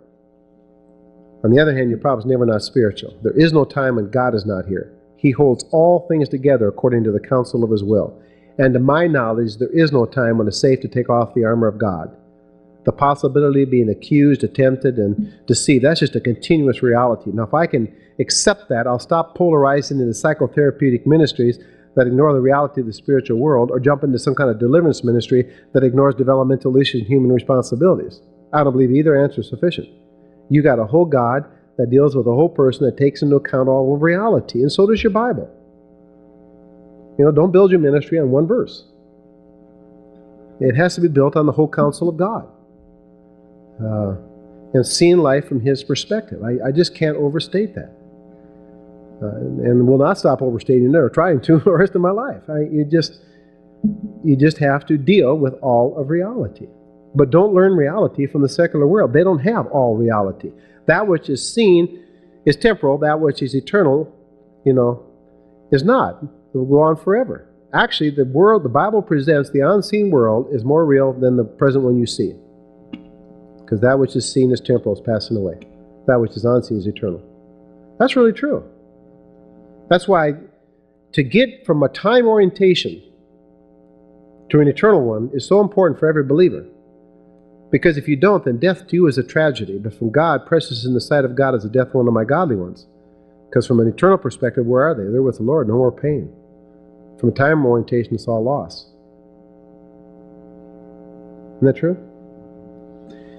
Now, in our Christ Centered Marriage book, we found out I could help you individually, but you still got issues to deal with as a couple. And so the intention of the Christ Centered Marriage is a, is a whole process of setting your marriage free. Now, it's the same kind of a concept. We think the wonderful counselor is God. And uh, you could actually take that workbook, sit down. I did, and I did with my wife, and Chuck, who co authored the book, did it with his wife Nancy. I'll be honest with you folks, there was about two hours of pain. And I thought we had an excellent marriage and talked about everything. it's amazing what it surfaces. And uh, a lot of people write it this way He said, You brought us all away from pain and anger and bitterness to forgiveness, freedom, and joy. I've been married for 20 years as a single. Now I'm married as a as a couple. And uh, where was the oneness before? And uh, And there has to be issues, of ways of, of resolving those things. Most people tell us, even with good marriages, man, this service a lot of stuff this week. well, some can't handle it. I'll be I have to be upfront about this one with you. If one person doesn't want to get right with God, you as a couple cannot be. Can't be. I don't care what kind of counseling you do. And uh, but this will resolve something for you. I, I'll almost guarantee you that. Well, because it's a real submission before God. Well, the next step in is what about our churches? Same thing has happened.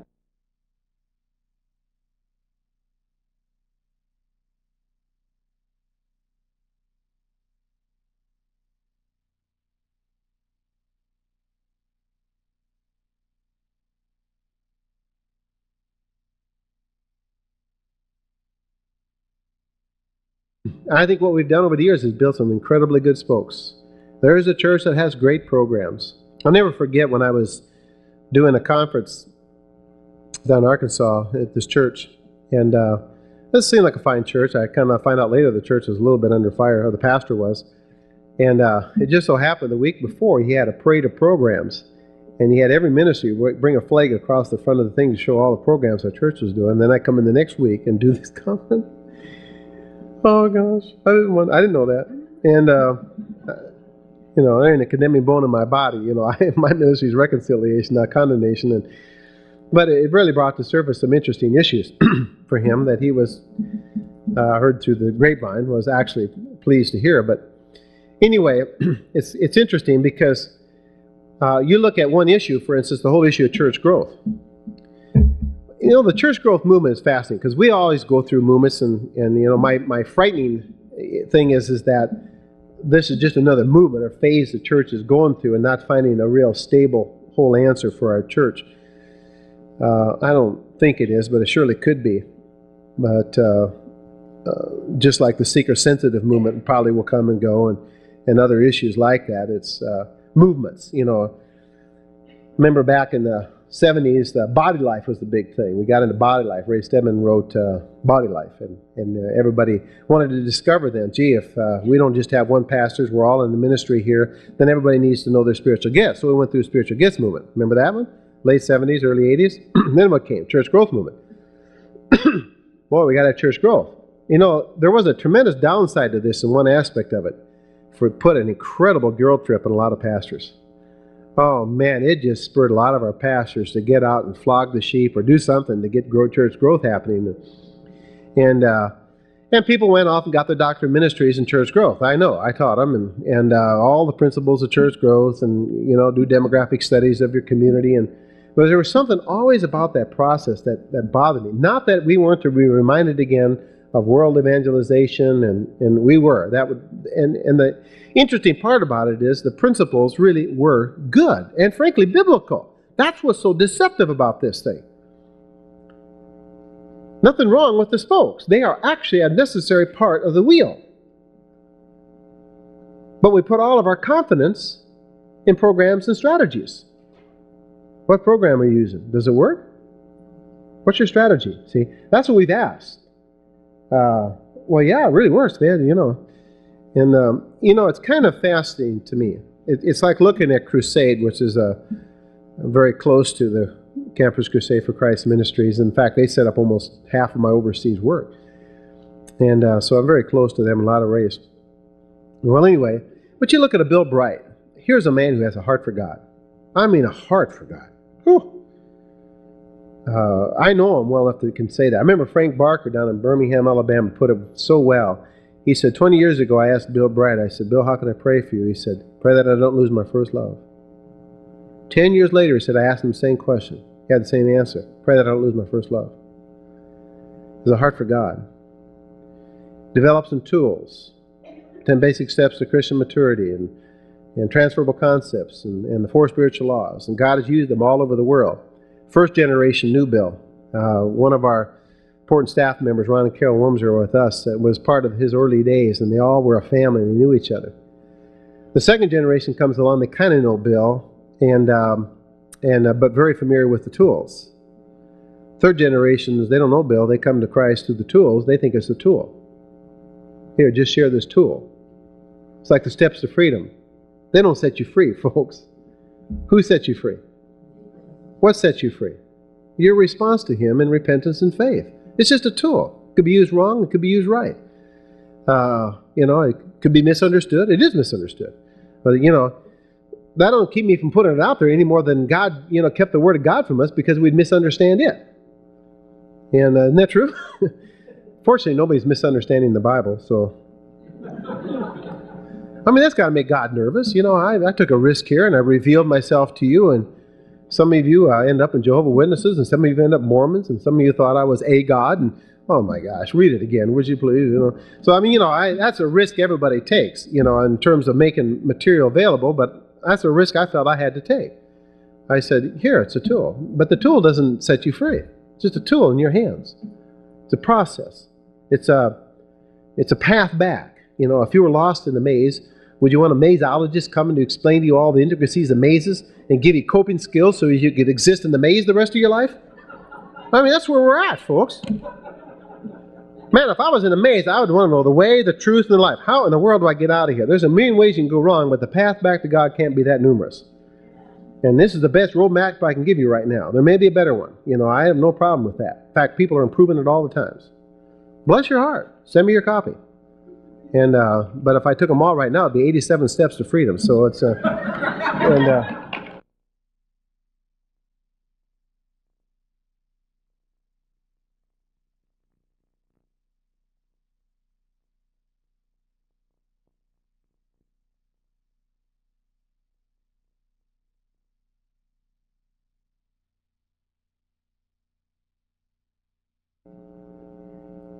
Oh man, I have had no problem convincing lay people of that.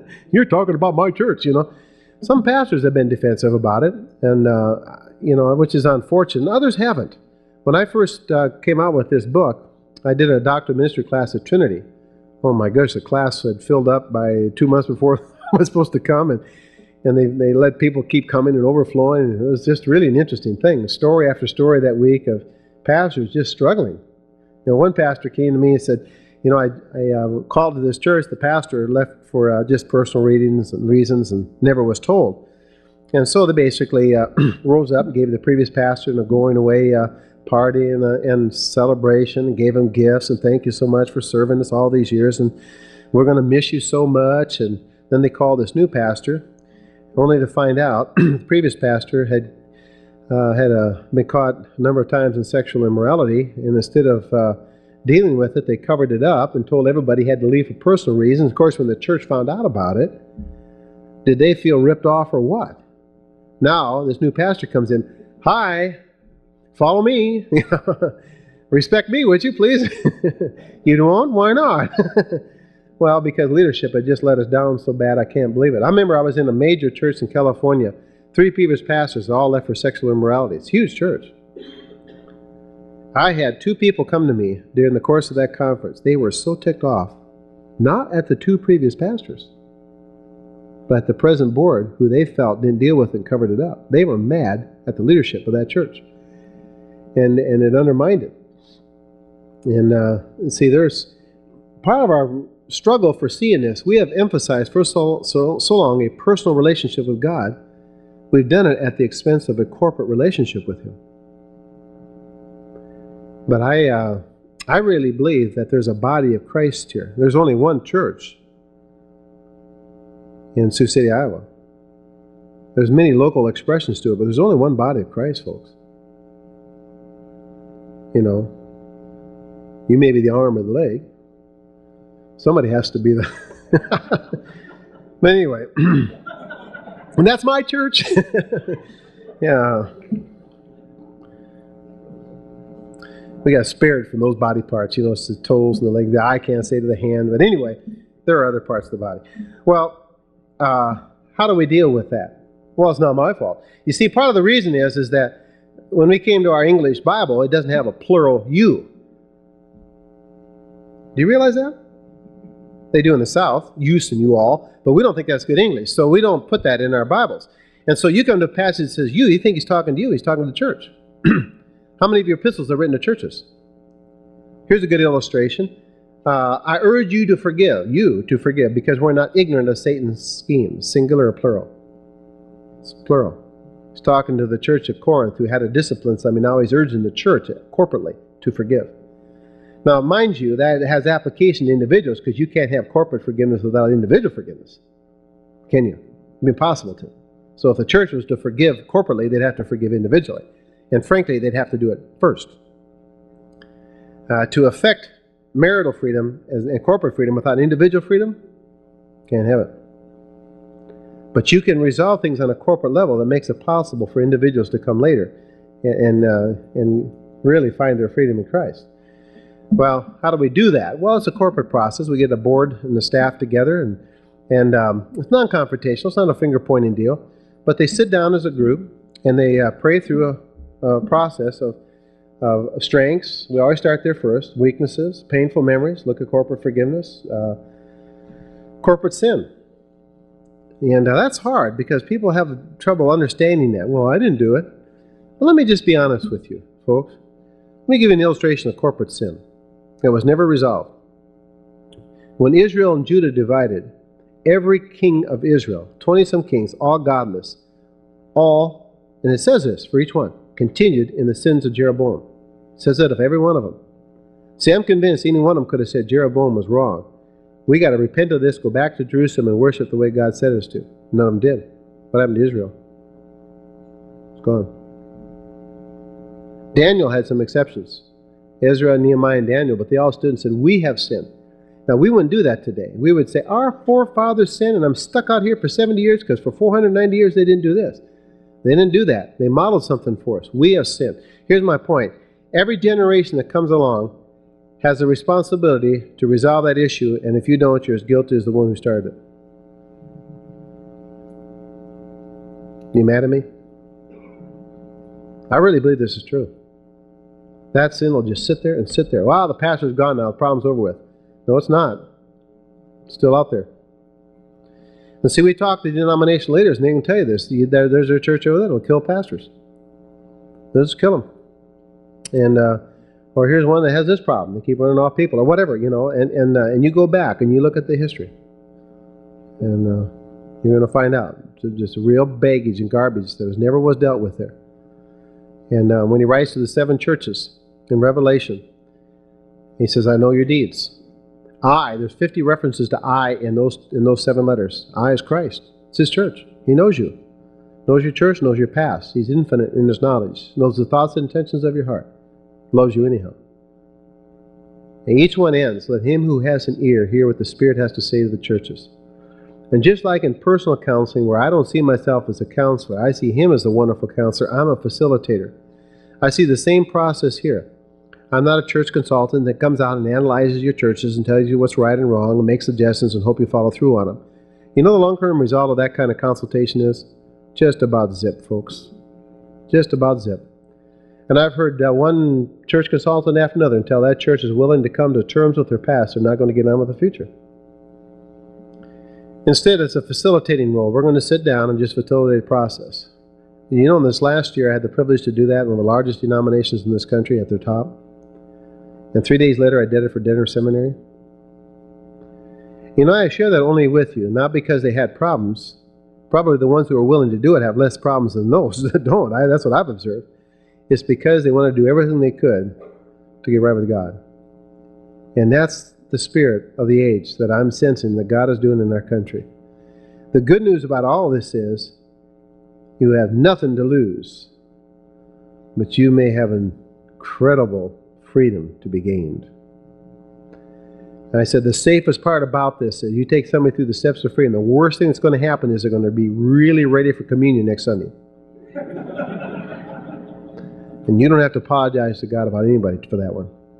All you're doing is help them repent and submit to God. Resist the devil. And by the way, I need to say this uh, that you got one tool that serves such an incredible variety of problems. Some have deep, deep spiritual problems, and others don't hardly at all. I said, Would you do the same thing? And the answer is yes, I would. Let me tell you why. Um, the issue isn't to me the devil, it's their relationship with God. Those are issues that are critical in their relationship with God. And a lot of the terminology in there is is uh, is resisting the devil, etc., like that. You say, Well, there's no devil there to resist?" So, so, so what? Uh, yeah, you've done nothing wrong, even in the terminology, by saying I submit to God and resist the devil. Uh, and, and frankly, in the people that I've dealt with, the quote demonic influence can be almost zip. I mean, hardly noticeable, no interference at all, and walk right through it. I said, I'd still do the same thing because I don't care if the influence is 5%, 20, 30, 50, 60, 80%. The answer still is to submit to God first. If there's no devil there to resist, the terminology won't hurt you one bit. And I've never seen anybody end up to be focused that direction afterwards. They always end up focused towards God. And, and walk out for the first time in their life. They know who they are as a child of God.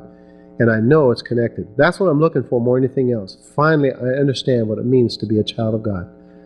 And, uh, and to, uh, to have that sense of assurance. It's like one pastor told me, he said, I won't take anybody through that process unless I'm sure of their salvation. So it's the other way around, brother. The assurance comes afterwards. If the Holy Spirit's going to bear witness with your spirit, everybody that I found that was in bondage, that wasn't there until they got resolved, those issues resolved. When they were resolved, it was there. I mean, and they knew it. you can just look at their face, the joy in their life. I just close with this. And uh, I got some time for some questions if you want to. But Dear Neil, 1993, I purchased a set of your tapes. After listening to these tapes, I began applying your principles to my problems. I realized that some of my problems could be spiritual attacks. I learned how to take a stand and won some victories over some problems in my life. It's only the tip of the iceberg. I'm a deacon and a preacher in a Baptist church. My pastor was suffering from depression and other problems I was not aware of. In 1994, he committed suicide. This literally brought our church to its knees. I knew of some of the problems of the previous pastors and felt it was spiritual but didn't know how to relay it to the people since the devil or demons cannot affect a Christian. Right? I mean, capital letters, quote, right? Isn't that amazing how some people could think that way? So the armor of God is for the non believer? the church elected me as their interim pastor. While in a local bookstore, I saw a book of yours and stood in your church for you. I purchased it, I read it. I felt with all the spiritual suppression in the church, this was the answer. Only one problem to get the rest of the church to believe. That's a problem. By the way, let me stress this. Uh, don't ignore the order of Scripture. You could come home from a conference like this and get all excited and say, Man, I'm going to jump to Ephesians 6 and tell them about our armor. I wouldn't do that if I was you. I would start in Ephesians 1 and tell them who they are in Christ. Uh, you can create a lot of fear in people's minds if you haven't clearly established what the answer is first. That's why I'm afraid a little of the second coming literature that you know that frightens people into making a decision for Christ because uh, they may be left behind in the rapture. I'm not totally against it, but I mean, I'm just boy, there's some repair work I think needs to be done after something like that. If you just scared them out of hell into heaven, uh, uh, what is going to be their motivation to God now is to avoid punishment instead of drawing close to God. I, I'm just absolutely find it paradoxical that we insist that our people are, are sinners, but if they don't act like saints, I'm going to have to discipline you. Now, if that isn't a sick conundrum, I don't know what is. It's like telling my dog, you're really not a dog. If you don't start meowing like a cat, I'm not going to feed you anymore. Well, he's going to starve to death, folks. He's not a dog or a cat, he's a dog. And you know, if you if a person really is who God says he is, he's a saint, he's a child of God, then he can live like one, can he?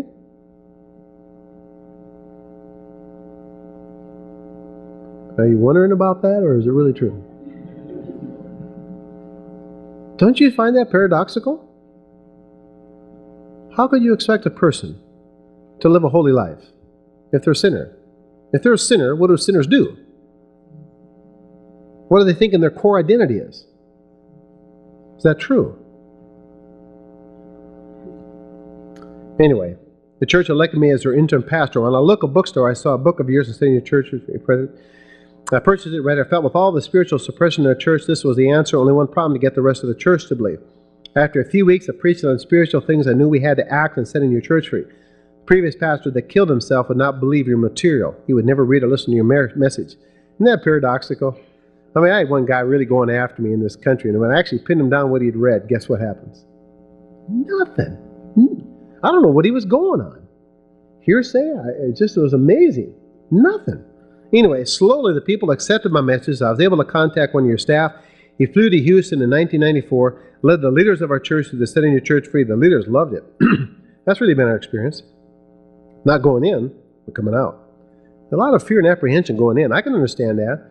But man, if you got rid of that bag of rocks off your back, you'd feel pretty good, wouldn't you, going out? I felt step one was passed. Next, I wanted to take all the people through the steps to freedom. Six weeks later, I was able to do so. I really don't understand it.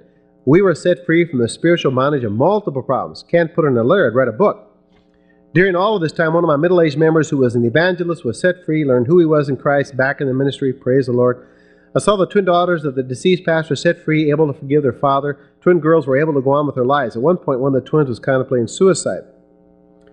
This is a new church. God is free to work here. In September, we founded our pulpit committee. Our church voted 100% for our new pastor. This has never happened in our church before. This is an independent, fundamental Baptist church. That's why it never happened there before. well, when you do things God's way, you get God's results. I have all of your material, published videos, books, tapes. I love your ministry. I also work one night, one night a week in the Harris County Jail. Next to Los Angeles County, we have the largest county jail in the country. I work with homosexual men and seen God set many of them free. Now, can a church go from that kind of conflict to that kind of freedom in that short a time? Sure. You have to want it to. You really have to want it too, folks. We all have to want that. I mean, you can leave the bats in the cave if you want to. You can step between the piles of dew, and um, but I don't want to live that way. I don't want to see a church. I see chains hanging all over God's people, marriages, and ministries. And I believe He came to set the captive free. And I believe that actually is inherent in the gospel. I really do believe that, that freedom in Christ is a positional truth. But our estimate is only about 15% are living that way. And if only 15% of our people live in that way, what's the nature of our marriages and our churches? Not very good. What if your new members class taught them who they were in Christ and gave them an opportunity to go through something like this?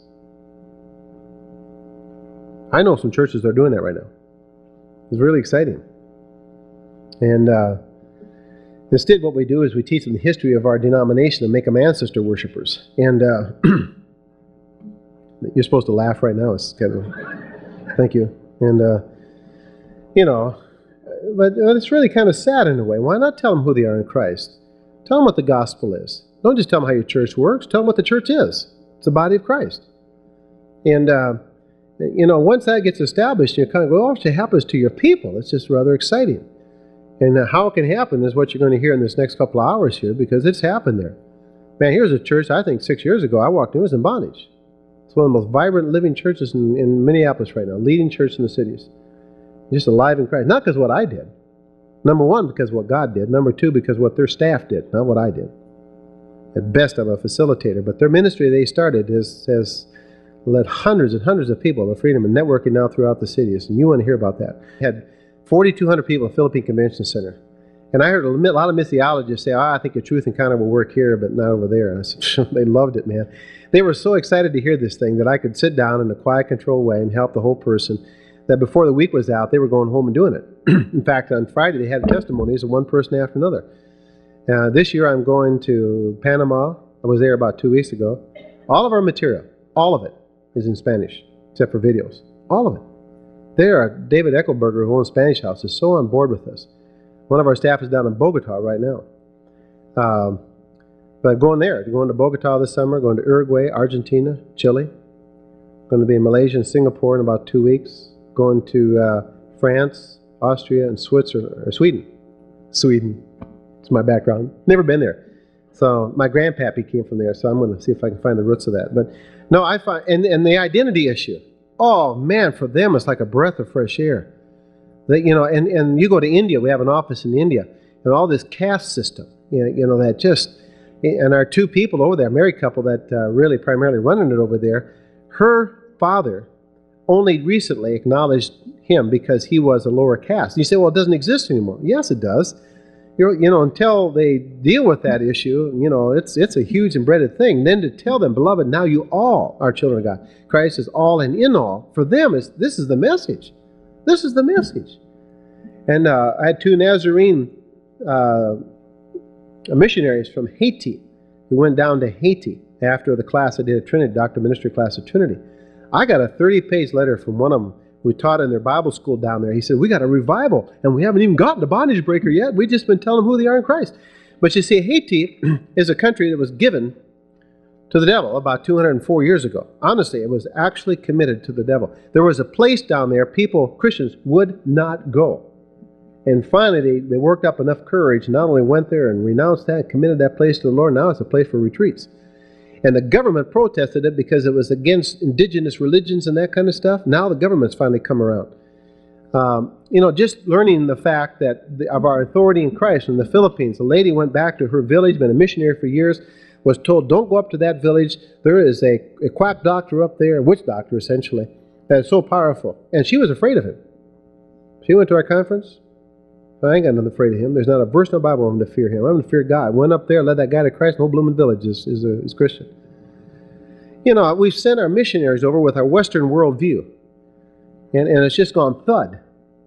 And, uh, and I was so aware of that because when I taught at Talbot, I had students come from Africa coming back, and they say, you got these kind of problems here? I said, What did you think?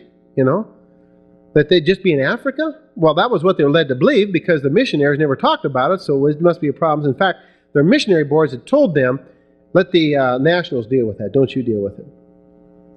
Well, what are you communicating to them then? Now that's changing, praise God. It's changing rather dramatically. But I find that the problems are basically pretty much the same all over the world. And I'll, I, I think, if in all honesty, they're a little bit worse here. I, I'm not saying that, you know, for any other reason, to just be honest with you. I think it's worse here. Uh, far more deceptive. I think uh, you talk about, you know, hardcore Satanism, that's almost unknown in the third world. You got witch doctors, quack doctors, and that kind of stuff, but hardcore worshiping the devil like is far more entrenched in France and England and the United States than anywhere else in the world. Uh, I mean, hardcore underground human people involved in rituals, that is far more entrenched in our Western world than anywhere else in the world. You know what? Uh, what I just talked with the uh, the second in home missions with Grace Brethren here about it three weeks ago, and um, and he was, of course, we've known each other for years, and he's so excited about this thing. He said, You know what? You, you've given us a whole different approach to evangelism. Because when you go back to all those pagan countries, all our missionaries are reporting this. They all attended my thing in the Philippines four years ago. And it changed their whole focus on evangelism. And uh, in our country, we see eternal life is a, is a hook or spiritual life. Yeah, I'd like that kind of a thing. But for them, you know, they've been warding off deities for years by leaving little fruit baskets around, etc., like that. And instead of trying to appease the deities, you mean to tell me that I could actually have authority over them? That has been the number one gospel presentation now. And actually, if you look at much of the early church, that was true then too. You know, people came. Green said in his book, Evangelism Now and Then, essentially what he was saying was, he said that the, to be free from spiritual bondage was the number one evangelistic appeal of the early church. Then he made an incredible statement that likely will be true before the second coming of Christ. And I think what we're doing is we're missing one of the greatest evangelistic opportunities that we have. unfortunately, what happens is we're, we're emptying our churches and filling psych wards. You know, I want to empty psych wards and fill our churches. And so we do have an answer for these kind of issues in life. We've almost forfeited it. Like sexual bondages. Oh, it's too big for us. Baloney. There ain't no bondage in life that God isn't bigger than. Isn't that true? I mean, you know, yes or no? I mean, it's, uh, you know, what the key is, we've, we've missed it. We don't know how. You know, God has given us the keys to the kingdom. And you know, that word key is interesting because I think, well, it's to unlock a door. It's also used in Luke. And he said, uh, where he said, we have given the key of knowledge. Ah, it's truth that sets people free, see. Uh, my issue is, is that we want to resort to some power mode. And I said, no, look for the key. Look for the truth that sets them free. You know, I think I learned that early on. When I first got married, I bought a power mower. And the first one ever one I ever had, you know, and I cranked that baby up. And the first time I used it, I hear an irrigation stem and, and bent the shaft right in the block. Mm-hmm. It stopped, man. And I couldn't even turn that thing over. Well, I was Mr. Fix It. I'll fix it. So I went out and got myself a sledgehammer and, and I beat on that thing, man. I never could get the stupid blade off. And finally, I threw the whole thing in a bucket and went down to a lawnmower guy. He looked at me and said, See that lay over there? I said, Yeah. He said, Well, straighten the shaft while it's still in the block for 10 bucks.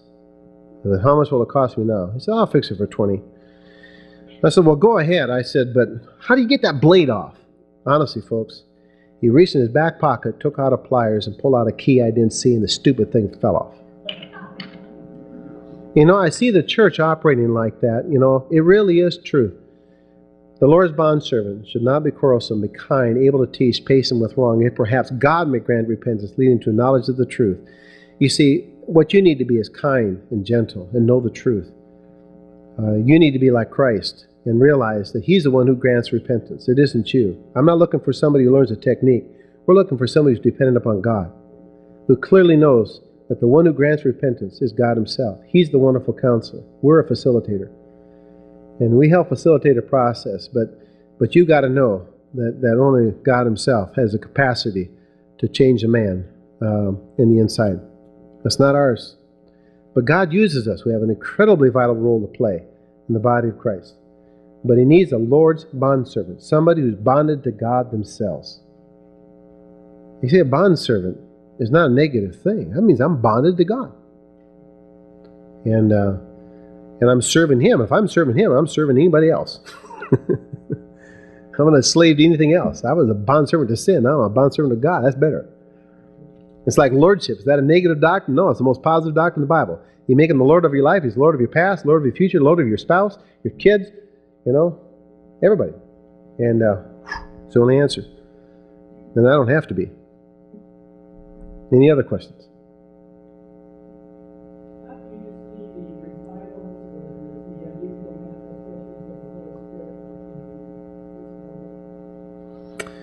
Let's go back to one.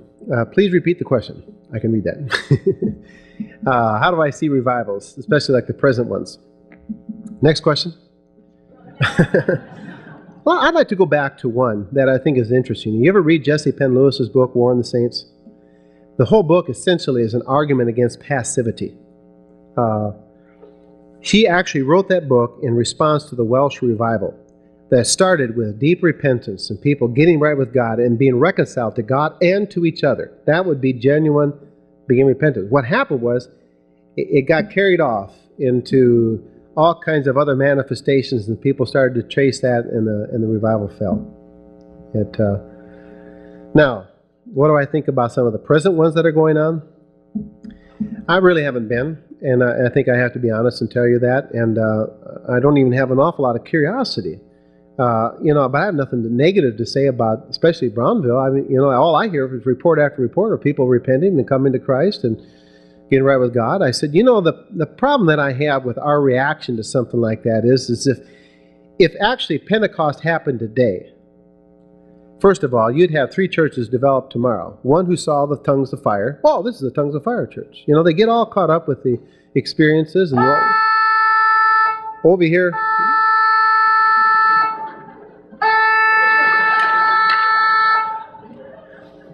You'd have one fall in that manifestation. You know, and then you'd have a whole group of, of Christians saying, hey, that can't be of God. They were, you know, look at there. They lost control entirely. They were speaking in tongues and tongues of fire. And, you know, I know several radio ministries right now that bad mouth Pentecost if they had an opportunity to.